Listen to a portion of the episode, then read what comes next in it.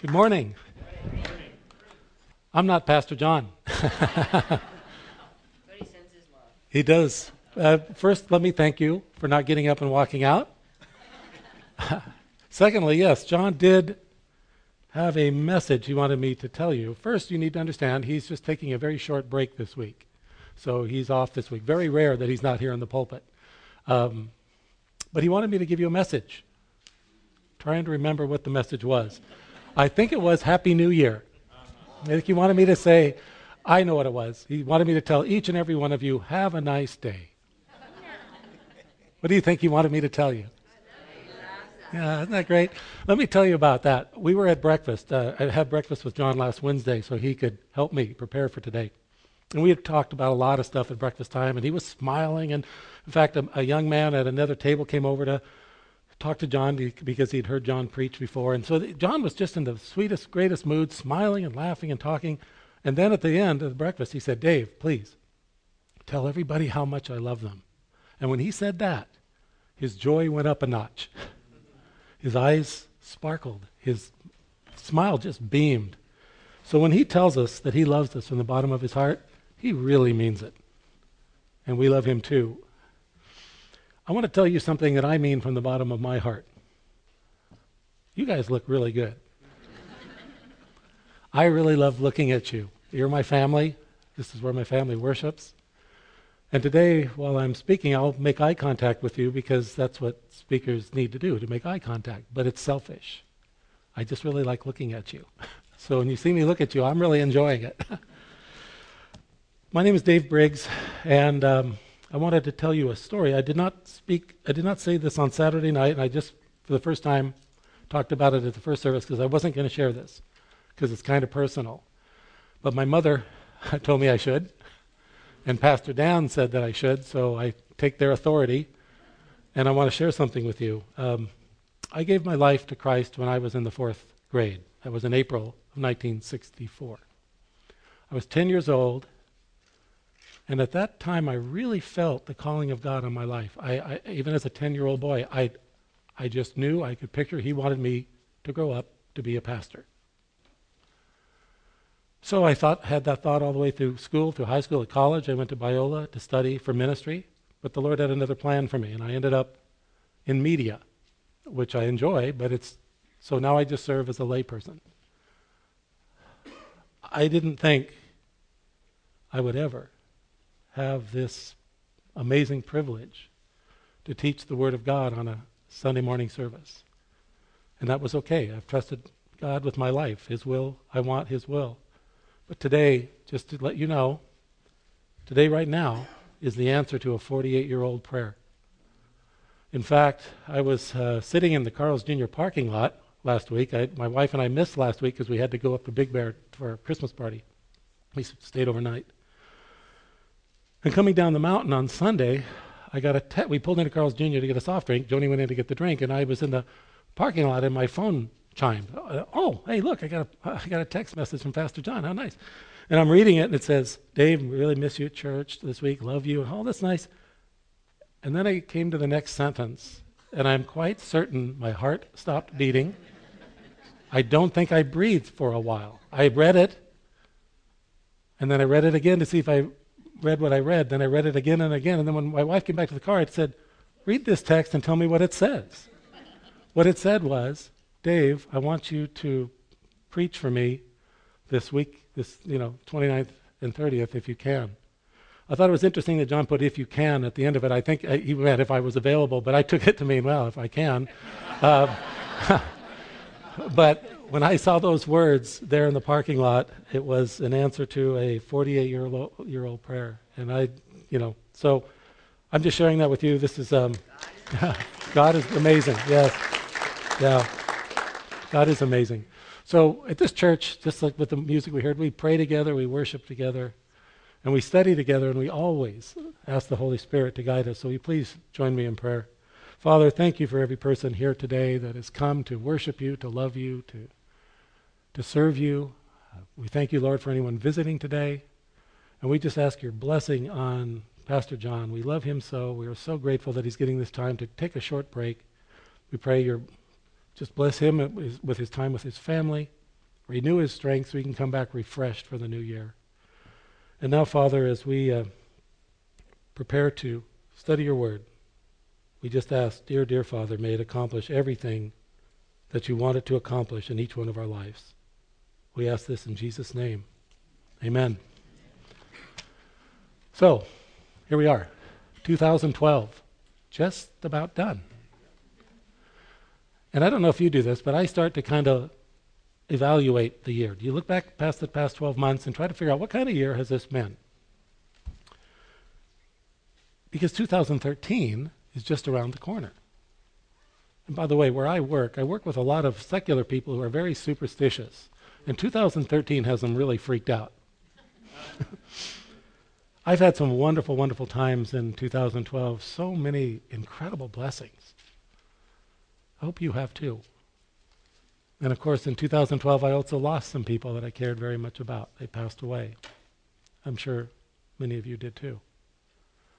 At our wonderful Christmas Eve candlelight ceremony, Pastor John talked about that awful tragedy in Connecticut that's sort of closing our year, right? And uh, it's got the whole country shaken. But what I've noticed is the closer we get to New Year's Eve, there's a little bit of an optimism, a hopefulness coming in the country. It's like when that ball drops in Times Square, we get to start over. you right? Out with the old, in with the new, out with the bad, in with the good, just because that ball dropped. Thousands of people are going to go to New York City, they're going to go to Paris, London, they're going to go all over the world. They are going to put up with horrible weather, horrible crowds and traffic, just so they can be there for that moment, to be a witness to when 2012 passes into history and 2013 is born. They're going to wear really funny looking hats. They're going to blow horns. They're going to shout Happy New Year, and they're going to kiss each other at midnight, and they're going to hope that somehow the country, the world will, will get it right in 2013. Some of us probably make New Year's resolutions where we pledge how we're going to improve ourselves this coming year. I went to the USA.gov website because I want to read you the top 10 New Year's resolutions. Number one, drink less alcohol. I imagine they came up with that right after New Year's Eve. My guess. Eat healthy food, get a better education, get a better job, get fit, lose weight, quit smoking, save money, take a trip, and volunteer to help others.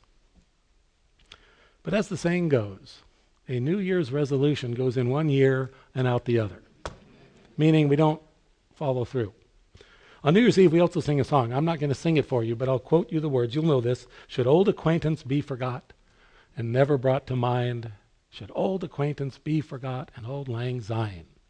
Meaning, this is a song about remembering the people that are special to us. So New Year's is a time that we remember some things while we try to forget other things. And did you know that there's something that God promises to forget? If you'll turn in your Bibles, there it is, to um, Hebrews 8:12. We're going to look at a few verses today. I'm going to try not to go too fast, but if I do, it's okay. Just maybe jot them down and look at them later. You're going to have a lot of time to find Hebrews 8:12 because uh, I have a story I want to tell you. I just started reading a book by Billy Graham. It's called Nearing Home. And in the book, he tells this story. He tells a story about a senior citizen who was pulled over by a police officer. And when the police officer walks up to the window, he asks the elder citizen, Why were you exceeding the speed limit? And the gray haired driver says, Well, young man, I was speeding to get to where I want to go before I forget where I'm going.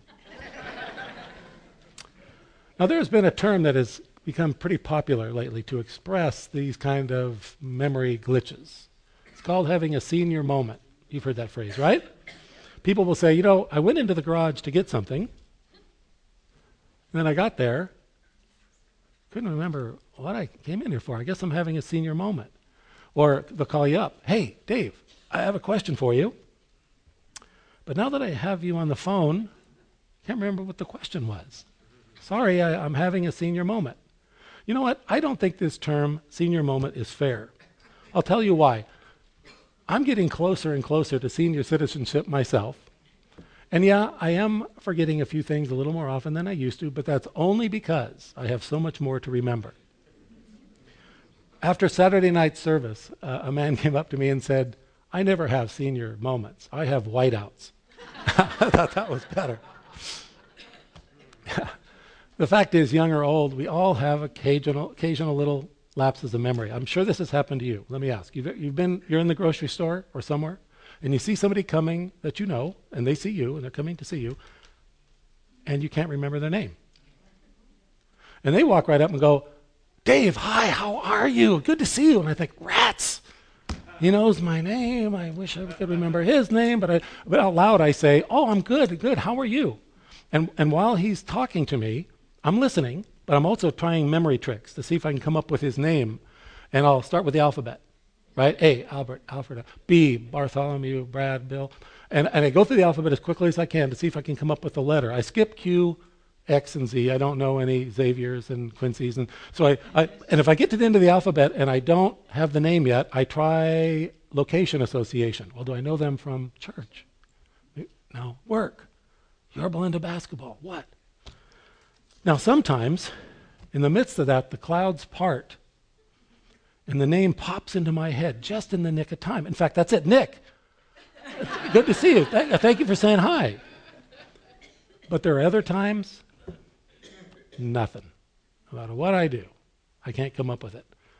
My mind is a total blank. And that's the title of this message, A Total Blank. And the next time you have a total blank, instead of being embarrassed, think of it as a blessing. Think of, of it as a tiny, tiny example of what God's memory is like when He forgives our sins. We're going to look at three aspects of God's forgetfulness. We're going to look at the promise, the price, and the purpose. Promise, price, and purpose of God's forgetfulness. Let's start with the promise. It's clearly stated in Hebrews 8:12. I'm sure you've found it by now. You've probably read the entire book by now. The writer here is quoting Jeremiah 31:34, "For I will forgive their wickedness and remember their sins no more. What a statement. Wouldn't that make a great headline for New Year's Day? I will forgive their wickedness and remember their sins no more. God is promising to forgive and forget. And this is something that's hard maybe for us to understand because for humans, I don't know that we can do this. Have you ever maybe hurt someone and you've gone to them to ask for forgiveness? Or maybe somebody's come to you and said, Will you please forgive me for what I said or what I did?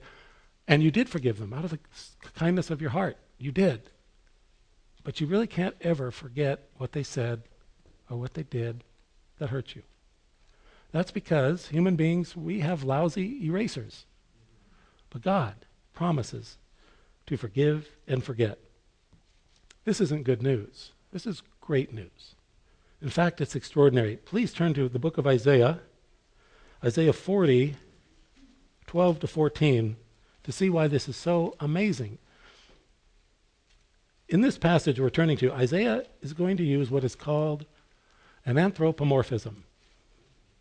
That's a big word. That's a spelling bee kind of word. Anthropomorphism. It means that Isaiah is going to describe God in human terms so we can picture him a little better in our minds. Now, some people believe that when God created the world, a long time ago, for some reason, either he lost interest in us or he got disgusted with us and just left us alone, and he's gone off to do other things, and we're on our own out here. Some people believe that when God created the world, things happened that he couldn't predict or control. So now we're sort of spinning on our own, and God's there, but a little bit like a helpless observer.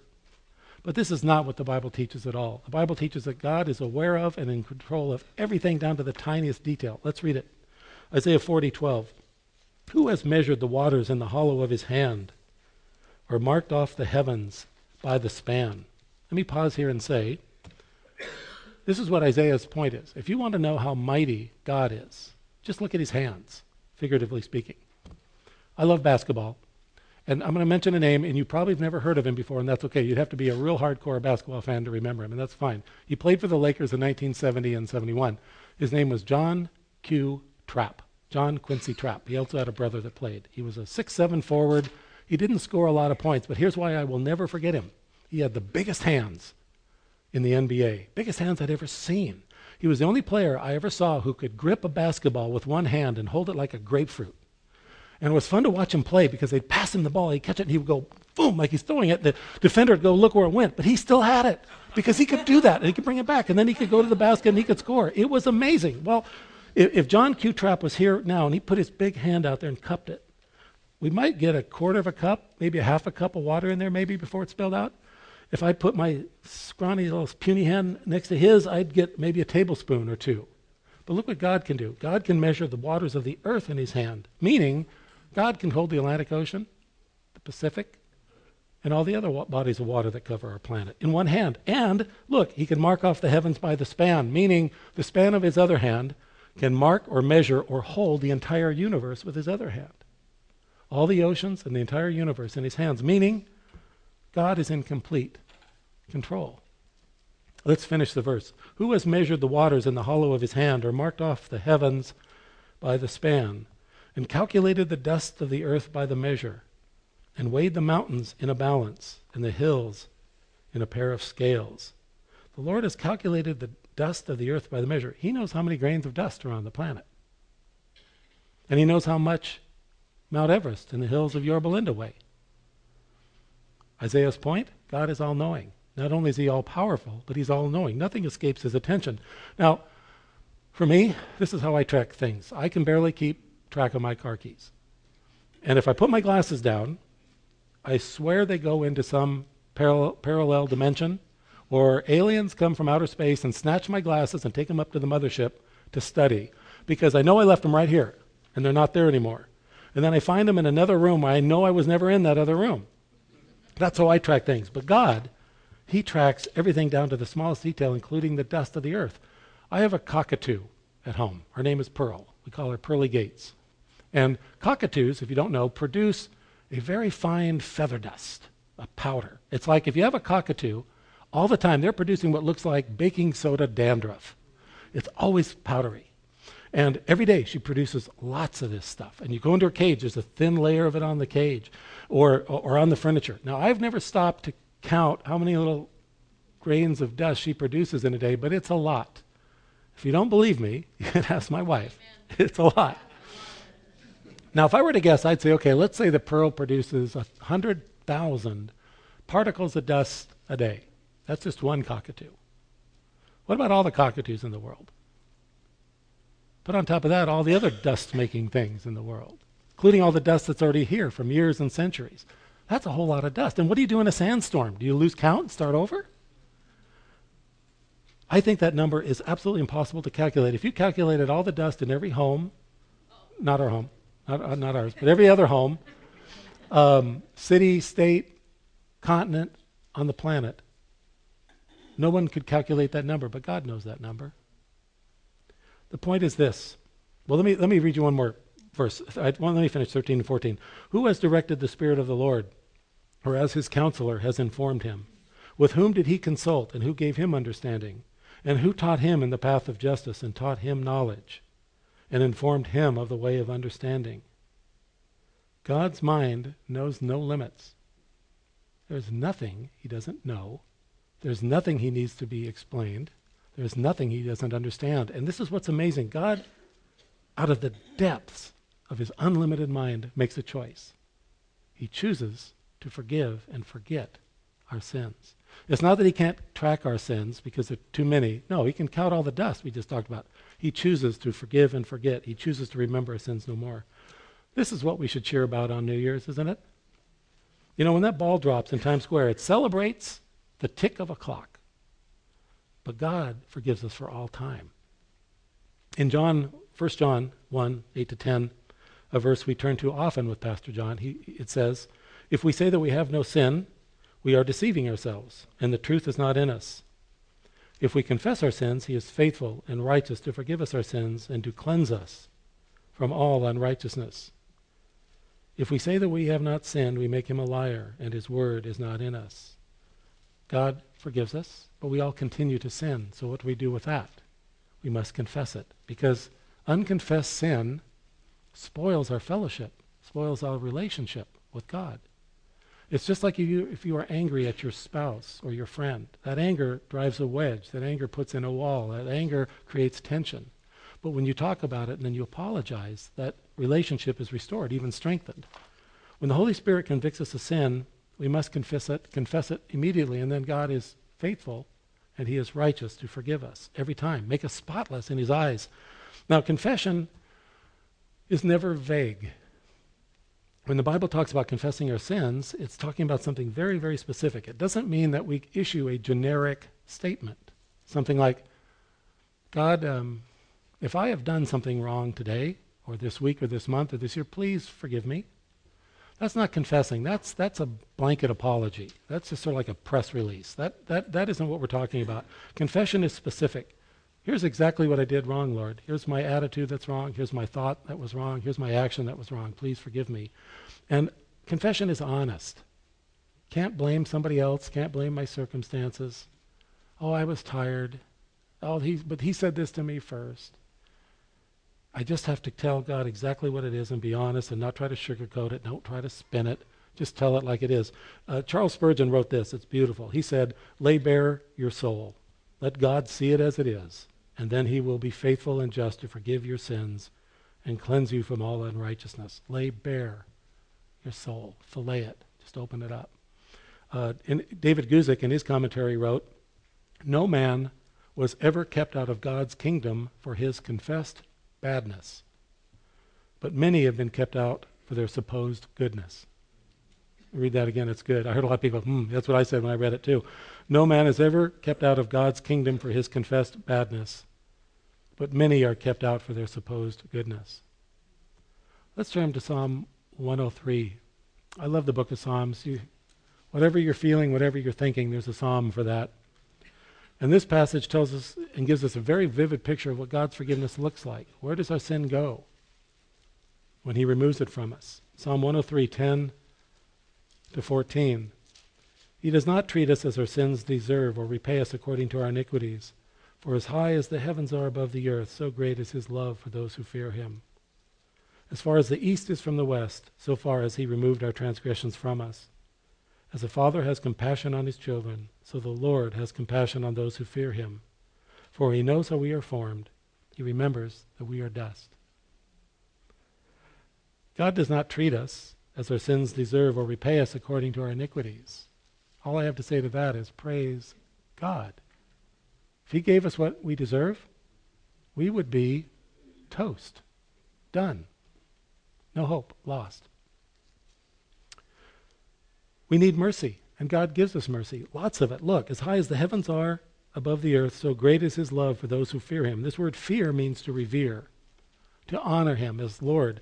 God promises to pour out his love on those who honor him. Now, how much love does God have? How does he measure it? Half a tank? A ton? As high as the heavens are above the earth, so great is his love for those who fear him. How high are the heavens? How high is the universe above the earth? I didn't know either, so I went to the NASA website to look it up. Here's what the NASA website says officially. Quoting NASA, no one knows if the universe is infinitely large, or even if ours is the only universe that exists. The National Aeronautics and Space Administration says nobody can measure the sky, nobody can measure the distance that the heavens are above the earth because it's just too big. It's exactly what Psalm 103 says. We can't measure God's love for us. So, where does our sin go? Where does God send it when He removes it from us? Well, He removes it as far as the east is from the west. And how far is that? If you remember high school geometry, although I think now they probably teach this in first grade, if you send a straight line heading east, if this is east, and you send another straight line going west, they will never meet.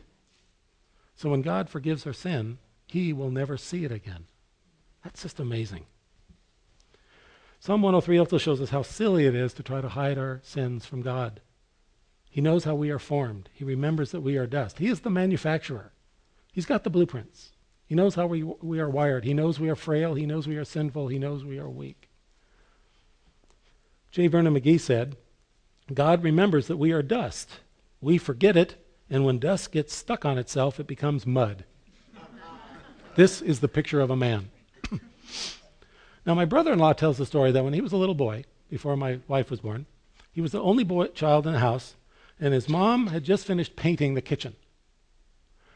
So Tom took his favorite crayon and wanted to go right on the wall. So he wrote big O T O M.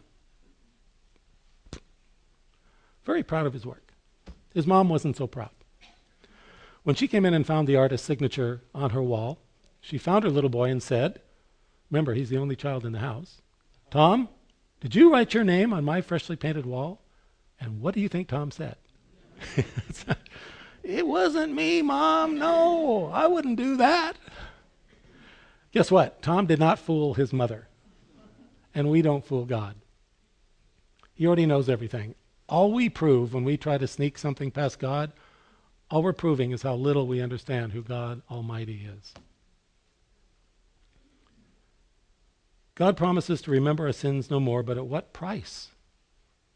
Does God just pretend not to look? I won't watch? Or does God forgive us out of the goodness of his heart? Or does God's forgiveness cost something? Of course, we know that God's forgiveness comes at a very, very steep price. But not for us, for him. There's a hymn, My Sins, My Sins, My Savior. Again, I, will spare you. I won't sing it, but let me read you the second verse. My sins, my sins, my Savior, how sad on thee they fall. Seen through thy gentle patience, I tenfold feel them all. I know they are forgiven, but still their pain to me is all the grief and anguish they laid, my Lord, on thee. Jesus paid for our sins with his life. God does not look the other way when we sin. He looks right at us. But then he sees the blood of Jesus covering us. And that's why he can forgive us. Not because we're cute and cuddly, but because of Christ. 1 Peter 2.24, Peter quotes uh, Isaiah 53.5, and he says, He himself, Jesus, bore our sins in his body on the cross so that we might die to sin and live to righteousness. For by his wounds you were healed. Jesus died in our, pl- in our place. Jesus paid the price we were supposed to pay. Oswald Chambers was a Scottish preacher of the, in the late 1800s, early 1900s, and this is what he wrote. He said, It is shallow nonsense to say that God forgives us because he is love. Once we have been convicted of sin, we will never say this again. The love of God means Calvary and nothing less. The love of God is spelled out on the cross and nowhere else. The only basis for which God can forgive me is the cross of Christ. It is there that his conscience is satisfied. If Jesus hadn't died for our sins, we would be left holding the tab. We would have to pay. And what would the price be? Romans 6:23. For the wages of sin is death, but the free gift of God is eternal life in Christ Jesus our Lord. Okay, let's be honest. Sin is inviting, sin is fun, but sin has a very, very steep price tag. The cost of sin is death. Either we pay with our lives or we accept Christ's death in our place. The wages of sin is death, but the free gift of God is eternal life in Christ Jesus our Lord. God wants to give us eternal life. It is free to us only because Christ paid our debt in full. Uh, Joni and I celebrated our 37th wedding anniversary this past year. and we went to dinner. We had a really nice dinner. Just the two of us. it's kind of unusual just to be together. And at the end of the meal, the manager walked up and he had our bill in his hand. He walked up to our table and my wife said, Uh oh, here comes the bad news. and he smiled. And he said, Actually, I have really good news. I just got off the phone with your son in law and daughter, and they want to pay for your meal. You're paid in full. We were so surprised. What a wonderful gift. What a wonderful surprise. And it made me think this someday, when this life is coming to a close, death is going to walk up to our table with our bill. And if we have trusted in Christ, Jesus will be right there to say, It's not bad news, it's great news. You're paid in full. John chapter 8 is one of my favorite places in the Bible. Let's look at something Jesus said about himself and our sins. And when Jesus said this, he wasn't making a threat, he wasn't issuing a warning, he was just making a statement of fact. John 8 24. Therefore I said to you that you will die in your sins. For unless you believe that I am He, meaning unless you believe that I am the only one who can save you, you will die in your sins. Jesus is the only one that can save us. Without Christ, we die in our sins. Do you know that your sins are forgiven today? Do you believe that Jesus is the only one who can save you? If someone's here and they're not sure, please speak to one of our pastors at the end of this message, the service. We do, you know, we're not going to ask you to give us money or join the church or do anything embarrassing, but we'd love to answer your questions and pray with you so that you can know for certain in 2012 your sins have been forgiven forever. I know a decision like this is easy to put off. You know, well, I've heard this before. Let me think about it. Two of the people I lost this year didn't have time to think about it. Their death was sudden and unexpected. We don't know that we have tomorrow. You all know what Euripides said? Of course you do. Euripides, the wrote Greek tragedies, he said, "No one can confidently say that we will still be living tomorrow." So, for your sake, if you're here and you're not sure, don't put it off. Make today the day that you accept God's free gift of eternal life in Christ Jesus and forgiveness forever. Okay, so God promises to remember our sins no more. The price he paid was his, with his own life. And third, we'll close by looking at the purpose of God's forgetfulness. Why does God forgive us? If you've trusted in Christ as your Savior, then you have a home in heaven waiting for you. You have the best retirement plan you can imagine. But what about the here and now? What about everyday life? What about just the mundane things of living? Where does God's forgiveness come into play there? Please turn to Philippians. We'll finish with Philippians 3 13 to 14. Philippians, I'm sure you know, is written by Paul, someone who wrote Romans that we've been studying with Pastor John. And before he met Christ on the road to Damascus, of course, Paul was known as Saul. And he ruthlessly persecuted believers in Christ. He chased them all over the country like a bounty hunter. He had them thrown into prison. Many were executed. Paul described himself as the chief of sinners before he met Christ. So Paul had a dark past. Paul had a lot to feel guilty about. But look what he wrote under the inspiration of the Holy Spirit. Philippians 3 13 to 14. Brethren, I do not regard myself as having laid hold of it yet, but one thing I do, forgetting what lies behind and reaching forward to what lies ahead, I press on toward the goal for the prize of the upward call of God in Christ Jesus. These are some of the most encouraging words you'll ever read anywhere. Forgetting what lies behind and reaching forward to what lies ahead, I press on. Paul would not let his past distract him from serving the Lord now. Paul knew that his sins were forgiven and forgotten, so he could move on freely he could press on. There was no turning back. I want to ask you a question I've been asking myself all week studying this. How often do you let things in the past affect you in the present? How often do you let your yesterdays spoil your todays? God wants our eyes on Jesus, not on a rearview mirror. Every time I look back, I stop going forward where God wants to take me. The Bible does not say that we should have a careless attitude about our sins and pretend like they didn't happen. No, no, no. We, we must take our sins seriously because Christ paid for it dearly. But what it's saying is we don't need to carry our sins with us as baggage.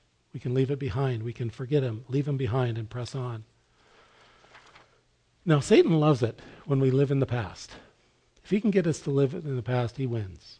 If we can get us to sit there and just focus on our weaknesses, focus on our failures, and by past, it could be years ago, it could be days ago, it could be minutes ago. If he can get us to focus on that, then we become discouraged and defeated, no joy, totally ineffective for Christ. Satan also w- wins if we live in the future. This is when we think, you know, I can't serve Christ now because I'm just not good enough. And I look around in a room like this and I think, oh, I'm not as spiritual as he is or as spiritual as she is. Maybe, maybe someday in the future when I know the Bible better, and I have had a few more church services under my belt, then I'll be able to serve Christ. But that day never comes, does it? Because we're never progressing. We're just standing still because we're not looking at Christ, we're looking at ourselves. Paul said, Brethren, I do not regard myself as having laid hold of it yet. This is key. Paul knew he hadn't arrived. Paul knew he wasn't perfect. Paul knew he had a long way to go. And if Paul had a long way to go, how far do I have? And you know what? That's the trap right there.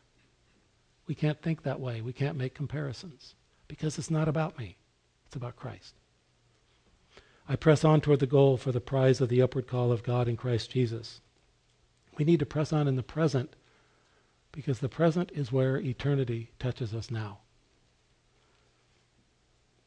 Each one of us must keep our eye on the prize. What's the prize? Paul said it's the upward call of God. It's, the prize is the call itself, the call to get to do kingdom work hand in hand with Jesus right now, every day. And each one of us who has trusted in Christ has that call in our life. I pray that as a church we will be people that press on and never turn back. So to wrap this up, God promises to remember our sins no more. The price he paid was the death of his son, and his purpose is to free us from the guilt and penalty of sin. So we are free to serve him and love him now and forever. On New Year's Eve, when that ball drops in Times Square, nothing's going to change but the date on the calendar. But on the cross, where Christ died, everything changed forever. Let's close in prayer. Father, thank you for your word. Thank you for your truth. Thank you for your promise to forgive us and remember our sins no more. Thank you for loving us so much that you sent your Son to die for our sins, to buy our freedom with his life. Please, dear God, show us any area of our lives where we have unconfessed sin. Show us any area where our lives, maybe we're just holding on to our past and allowing it to distract us, Father. Let us just leave it, leave it, put it down so it doesn't defeat us. Show us too, Lord, if we are just standing still, waiting for some future day when we'll be good enough in our own eyes to serve you. Help us embrace your grace right now, to serve you with joy and gratitude and with everything we've got from this day forward. Let us be people who never turn back, but we press on. And Father, if there are people here that aren't sure their sins are forgiven, if there are people who have never put their faith in Christ, please open their eyes right now. Show them they don't need to make a New Year's resolution. They just need to make a decision the decision to ask Jesus to save them. Please, Father, give them courage to talk to one of our pastors and make that decision today. Father, thank you for 2012. Thank you for your faithfulness, your protection, your guidance, your love. Please now, Father, bless us and strengthen us so we may honor you in all that we do in 2013. We love you, Lord. Amen.